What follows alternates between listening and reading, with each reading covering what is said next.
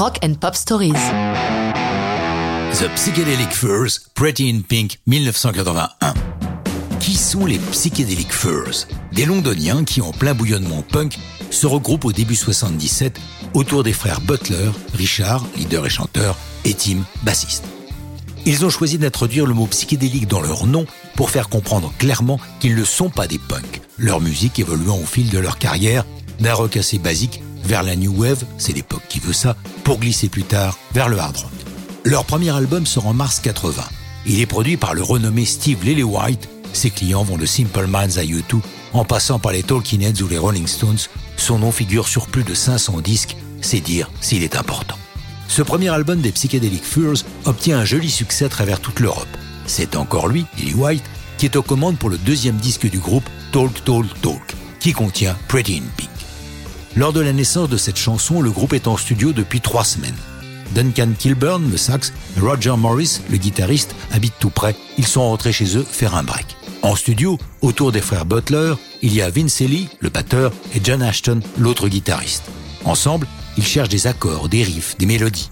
Quand le riff de Pretty in Pink surgit, tout de suite Richard dit Waouh, c'est cool ça, travaillons-le un peu plus. Et derrière, ça va très vite. Malgré son titre qui semble voir la vie en rose, le texte est plutôt sombre, contant l'histoire d'une fille qui couche un peu à gauche à droite, pensant qu'ainsi tout le monde l'aime, alors qu'en vérité, on profite d'elle.